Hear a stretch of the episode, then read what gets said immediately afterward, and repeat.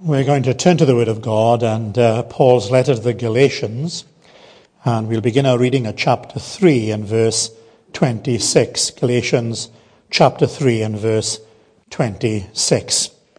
And we've been reminded there of um, these uh, amazing narratives, stories associated with the coming of our Lord. And the wonderful thing as a believer that each believer has their own personal story of how the Lord has visited their hearts, changed their lives, brought them into the joy and the wonder of salvation. And uh, the passage we're going to look at and we're going to just read now is all about the wonder of being a child of God. And uh, that is what a Christian is. They've come to step into the family of God where God becomes their father. And uh, that relationship is something that involves such intimacy. By way of a relationship with God, involves uh, great security uh, that uh, we are living in the context of God's fatherly care, uh, and also a sense of liberty that uh, we live a life um, not dominated by the opinions of others, which was the problem with the Galatian church, uh, but rather in pleasing a God who knows, loves, understands us through and through. And that's so liberating. And also the sense of dignity that we are God's children and glory, of course, that is to come. And so Paul will touch on these themes uh, throughout his Galatian letter. So we come to verse 26 of chapter 3. You are all sons of God through faith in Christ Jesus. For all of you were baptized into Christ, have clothed yourselves with Christ. There is neither Jew nor Greek, slave nor free, male or female, for you are all one in Christ Jesus. If you belong to Christ, then you are Abraham's seed, and you are heirs according to the promise. What I am saying is that as long as the heir is a child, he is no different from a slave, although he owns the whole estate. He is subject to guardians and trustees until the time set by his father. So also when we were children, we were in slavery under the basic principles of the world. But when the time had fully come, God sent forth his son, born of a woman, born under the law, to redeem those under the law, that we might receive the full rights of sons. Because you are sons, God sent the Spirit of His Son into our hearts, the Spirit who calls out, Abba, Father. So you are no longer a slave, but a son. And since you are a son, God has made you also an heir. Amen. May God richly bless his word to our hearts this morning. Uh, I'd like you to turn with me to uh, Galatians and uh, Paul's letter to the Galatians, chapter 4, and uh, those well known verses. Verse 4 uh, When the time had fully come, God sent his Son, born of a woman born under the law, to redeem those under the law, that we might receive the full rights of sons. And those are the words really I want to be focusing on uh, this morning. I'm sure we all have our favorite carols, and there are the well known ones. Uh, for myself, my favorite carol is Hark the Herald Angels Sing by Charles Wesley. And particularly those words, um, born to raise the sons of earth, born to give them second birth. And that just encapsulates the, the intention, the reason, the plan, the purpose of God in Jesus coming into the world. It was that we might become the children of God.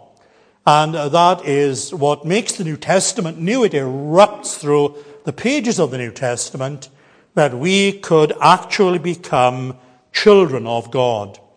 And John, in his gospel, in what is known as the prologue, doesn't begin with our Lord's ministry like another gospel or our Lord's archaeology, but But um, he begins with um, he begins with eternity, and God, here is one. The Word was with God and was God, and and how he comes from eternity into time, and and uh, through that prologue we get to the end and the issue at the last. He came unto his own; his own received him not. But as many as received him, to them gave he the right to become children of God. And uh, that's at the crux of John's gospel. Uh, that's where John is leading with the Advent and Christ coming into the world. Um, how receptive are men and women that to this Christ that has come? Uh, have they actually received him in the way that God intended? That in and through him and all that he has done, we might enter into the family of God and know God as our Father. And that is something Jesus returned to again and again. The Lord's Prayer. When you pray, say, Our Father, which art in, in heaven. And then in terms of the Sermon on the Mount and anxieties and cares, your heavenly Father knows you have need of these things. And you will see this emerging again and again as a, a truth Jesus presents. The prodigal son returning uh, to his father and being received back uh, on the basis of sonship, that he is a son no matter all that has gone before. He has returned and is received as a son, not a slave or a servant. And so this is something all important. And here in Galatians, we have these Judaizers who have arrived on the scene and they have brought with them certain rules, regulations. Uh, they are browbeating believers in their simple trusting in Christ. And they are insisting on these so many additions by way of uh, their conducting of their lives and their behavior. And Paul can see all of this becoming oppressive and burdensome and taking away from the true liberty that belongs to a child of God. And so, what Paul does here, he sets before them what it is to be a child of God and the difference that has made. Uh, what a difference in being a child of God. Now, what we have here in this passage the steps that God undertook to make us his children. Uh, momentous steps, gigantic steps that God undertook himself that we would actually become his children and incorporated into his family and find our place in heaven. And so we read of children and heirs. This is so fundamental in terms of heaven and glory. Uh, it's all rests on being a child of God. It's like when uh, we worshipped in, uh, I ministered in West Cross, and we lived in a little close and all the children be out playing in the day in these long summer evenings. But when, when darkness came, it was my own children I called home. Only my own children. They came home. Because my home was their home. It's uh, where they belonged. And they came to shelter for the night in my home. They were my children. Heaven is like that. There need to be a child of God in order to know that heaven then is our home. So, what of these great steps uh, taken on the part of God? Well, to begin with, of course, uh, there is what we celebrate at this time of year the incarnation, where we read of one uh, who was the Son of God, sent forth, born of a woman, Son of God, born of a woman, when the time had fully come. Now, of course, we know in the narratives we read this time of year that with the Roman census, everything just fell, and that um, Mary would give birth in Bethlehem, as foretold in God's word. There is a timing here in all of these things, in all of these events. And some would go as far as to say the Greek language and the Roman peace and uh, transportation, all of these led to uh, uh, the gospel spreading to the far flung corners of the Roman world so speedily, breathtakingly, the gospel went out. God is overruling in all of these events. There is a time. And uh, he who is the Son of God, uh, yet is born of a woman. So on the one hand, here we have the Son, co-eternal, co-equal with God the Father and God the Spirit. He is fully, gloriously God, never ever ceasing to be God. He is God. That's who he is. And yet here is the mystery of godliness that we read of in Timothy. Uh, great is the mystery of God, God manifest in the flesh. He is not only fully God, he will become truly man. He will know a, a soul, he will know a body, he will know all that we are susceptible to by way of, of pain and suffering and anguish and heartache. He could say, reproach has broken my heart. He, he knew all of that. He knew all of the varied, rich emotions that we know in being human. He knew them all. Knew what it was to be weary and tired, so exhausted and spent. He could sleep in a boat in a storm with all its pitching and heaving and the howling of the wind and the lashing of the rain. These things don't wake him. He is so exhausted. Knew what it was to stumble carrying his cross, that somebody else had to come and help him. Knew the limitations of humanity and, and human flesh. He knew all of these things. He is touched with the feelings of our infirmities. So he is God, and yet he is also truly man. But now here is the incredible thing in all of this. He is the same person. He is the same person. Not two personalities. He is the one person. And that, that song has it right. Who is he in yonder stall at whose feet the shepherds fall? It is the Lord, the King of glory. It is the Lord, a wondrous story. It is Him. And that is why throughout His ministry, He is so personal and impresses His personality upon His, His, his disciples. We'll be celebrating the Lord's Supper. This is my body. My body. Body in which I walked and moved and grew and tired and wept and worked and suffered and bled and died. This is my body that is broken for you. This is the new covenant. Covenant of which God is the author, God the Father, He the Son, the testator, sealing, ratifying all with His own blood, and the Holy Spirit being the executor who will bring all into effect in the hearts of His people to be known and enjoyed richly. This is the new covenant in my blood. My blood. He's the same person. How incredible a thing that is. The mystery of godliness. But why is all of this so important and why is all of this necessary? That he should be fully, gloriously God and yet truly man. Anselm put it this way. Back through the centuries, Archbishop of Canterbury. Our debt by way of God's law and having broken God's law and all of the law's demands upon us our debt was so great that while none but man owed it, none but God could pay it. None but God. Infinite. We have sinned against an infinite, all glorious God. Our offenses are great.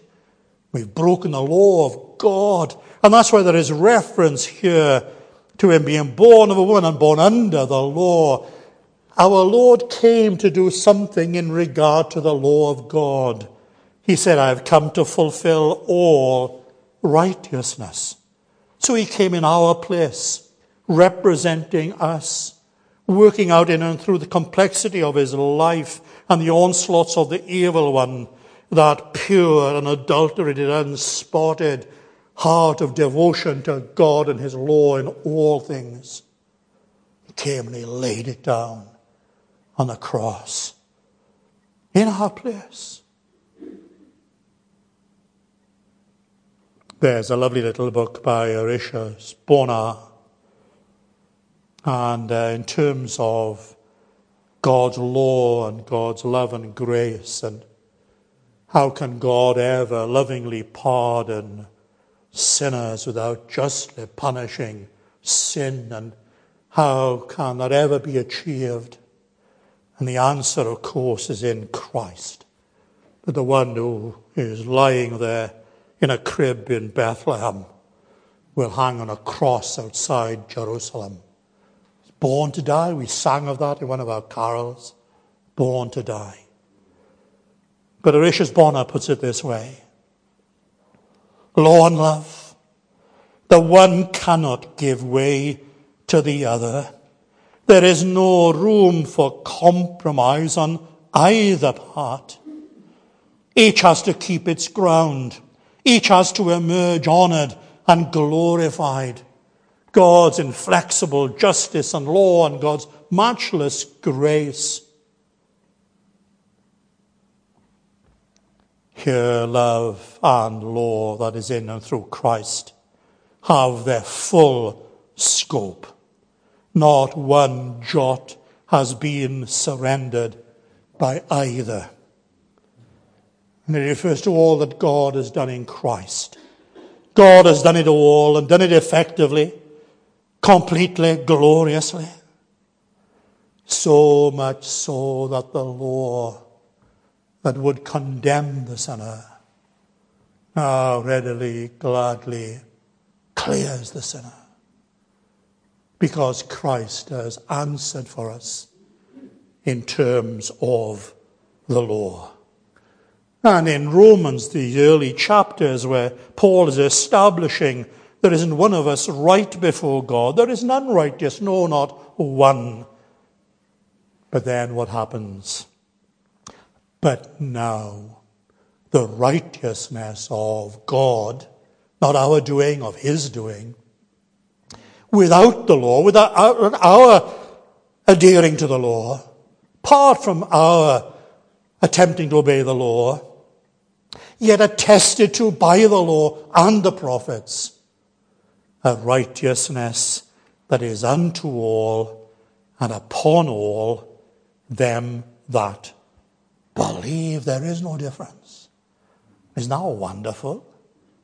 That there is the righteousness of Christ that clothes the believer, that we are sheltering in his righteousness. Of late, just say this, of late, I've been on Facebook a bit. I've come very late to Facebook. But uh, I've been able to put art on there and works of art and talk through it and also bring the gospel in. And I was thinking of next week and what I might bring on. And an incident came to my mind that happened uh, many years, years ago when I was ministering in Morriston. And uh, we had a, an elderly lady, a large lady, colourful character, uh, by the name of Edna. And she um, used to take snuff. Now, most collies underground would carry a little tin of snuff. Uh, inexpensive, uh, clear the head and pinch of snuff. And, but you got to be careful when you pinch of snuff. You can blow your head off. And, uh, but Edna, she'd have the largest tin of edge of snuff I've ever seen, the silver tin. And she'd roll up her arm and she'd, and, and she would take her off her arm, you know. And um, she was a character and a half. And she said to me, coming up to Christmas, Andrew, I've got something for you for Christmas. You wait. So the day came, and out came this bag, and um, she's looking up at me and wanting to see the expression on my face, and I opened the bag. And she'd been knitting me a jumper. But the problem was, well, a lot of problems really, but one problem was it came in pieces. Here was the front, here was the back, here was an arm, here was another. It hadn't been put together. And then she had dropped stitches here and there, and then you could see the snuff stains here and there. So I took it to my mother, who um, was all about appearance, my mother.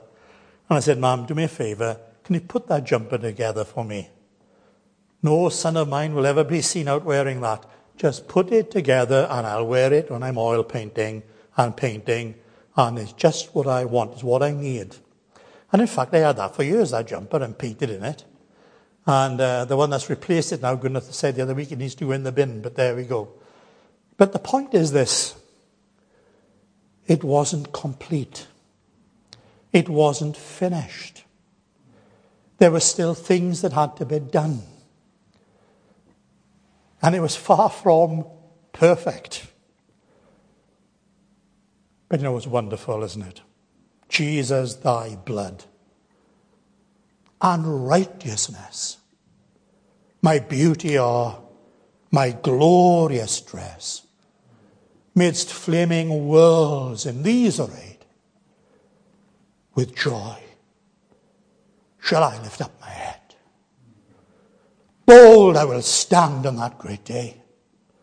Who are to my charge shall lay, while through thy blood absolved I am, cleared guilt and sin and shame. Isn't wonderful? And so here is the first great mighty step in making us children. We need to be acquitted. We need to be cleared. All offences taken away. But we see also not just the incarnation.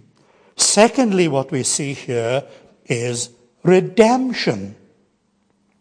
When the time had fully come, God sent his Son, born of a woman, made under the law, to redeem those that were under the law. And what a, what a lovely term that is, redeemed and redemption. It has the idea, underlying idea of being delivered. And we know elsewhere you will call his name Jesus. He will save, he'll deliver his people from their sins. Condemnation, guilt, and judgment of sin. All the ramifications of sin will be eradicated, taken away in and through Jesus. Now, once at the end of the age, he has appeared to put away sin by the sacrifice of himself. Of himself. But redemption isn't just about deliverance. It's about being delivered by way of cost, by way of ransom. And we have these lovely insights in the Old Testament, don't we?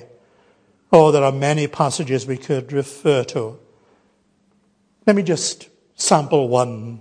Isaiah 43, verse 1. Fear not, for I have redeemed you. I have called you by name, and you are mine. You are mine. See, there's redemption. God delivering in order to make us his own, that we belong to him. That's wonderful. Favorite confession of faith of mine is the old Heidelberg Confession, put together by a pastor and a theologian. It became the mainstay of the Dutch Reformed Church through centuries. But that first question, what is your chief comfort in life and in death? My chief comfort in life and in death is that I am not my own, but I belong unto my faithful Saviour, who has fully answered for all my sin, and so delivered me from the power of the devil, that without the will of my Father, not a hair can fall from my head. Belonging. Redemption has that idea. It's beautifully prefigured for us in the book of Ruth. This Moabitess returns. No self respecting Israelite would have anything to do with a Moabitess. Moab has its origins in the darkest deed in, of Old Testament history. Moab was off limits to the children of God. And here she arrives, Ruth the Moabitess. But there is a kinsman by the name of Boaz. He appears on the scene. Can well imagine him tall, impressive, handsome, principled, man of influence, standing in the community, resourceful, astute. He arrives and he will change everything. It's an incredible love story where, in order to reclaim her, make her his own, there were legal matters that had to be attended to outside the gate. She had to leave them with him, matters beyond her, but they were in his hands. And he goes out to settle the legal matters that she might be rightfully his. And we've a glorious kinsman redeemer. Went out the city wall, attended to legal matters, that we might be rightly, lovingly his. Redemption. How wonderful, how glorious. We read so much today, don't we, about self esteem and a healthy self image, um, one's sense of worth. But you know, for the child of God, we will always feel unworthy. And the older you get, the older I get, the more unworthy you feel. I am not worthy, Lord, of the least of your mercies. In heaven, in glory, you will feel even more unworthy. But here's the thing there's a world of difference between feeling unworthy and being worthless. As a child of God, you're not worthless. We have been redeemed, not by corruptible things like silver and gold, but by the precious blood of Christ. Isn't that glorious? The lengths to which God has gone to make you his own. But then, thirdly, we see, lastly, third great step in this there's been the incarnation, there's been the great work of redemption, but also there is that of adoption, thirdly. Because we read here that we might receive in the NIV the full right of sons. One can understand why the NIV is taking that line. In other translations, you'll have adoption. The Roman practice of adoption was that somebody of standing and wealth and means would select someone. And on that person they would confer lands and estates, titles and privileges, riches and wealth. All of these would be conferred on someone. And the whole idea here is of what God wants to confer on us, share with us, make over to us in Christ as his children. That God becomes our Father and we are his children. Let me just say this, and if nothing else, you really, really need to take this to heart this morning. Go home with this, if nothing else you will never, ever be more a child of God than you are now. Never more. No matter how much you study the Bible, how much you witness, how much you amend your life and, and construct a life to please God, it'll not make you one whit more a child of God than you are now. Also, even in glory worlds that end, you will never be more a child of God than you are now. How does John put it?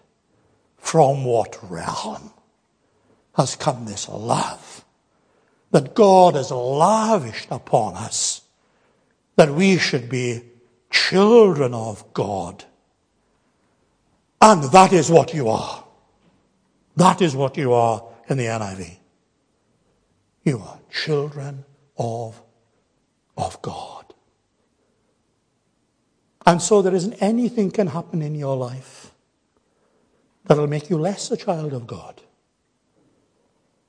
And if you've got children, I got my own, and whatever mistakes they make or messed up their lives might be, you don't love them less.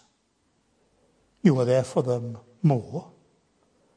And if that in a father's heart is a very pale glimmer of what burns brightly, infinitely in the heart of our Father in heaven, isn't it wonderful? You are a child of God. And what does that mean? Well, being a child of God, that means that um, there's an intimacy that we have with God. Charles Hodge uh, benefited greatly from his theological works through my ministry. But I thought so much, much more of him when I read that story of his getting out a screwdriver and lowering the handle on his study door so the smallest child in the house could always get to him, always accessible. Might be this great professor of theology, but at heart, he is a father. And the smallest child running around the house has immediate access to him. And I can just see him writing these great theological treatises, nursing a child on his knee. That's the God we have. We have intimacy where we can share anything and everything with him. But not just an intimacy. There's a, a liberty that is ours. Some of us here might have had parents that have been absolutely impossible to please. And, you know, come across those sort of parents. Never enough. But our Heavenly Father knows, understands, loves.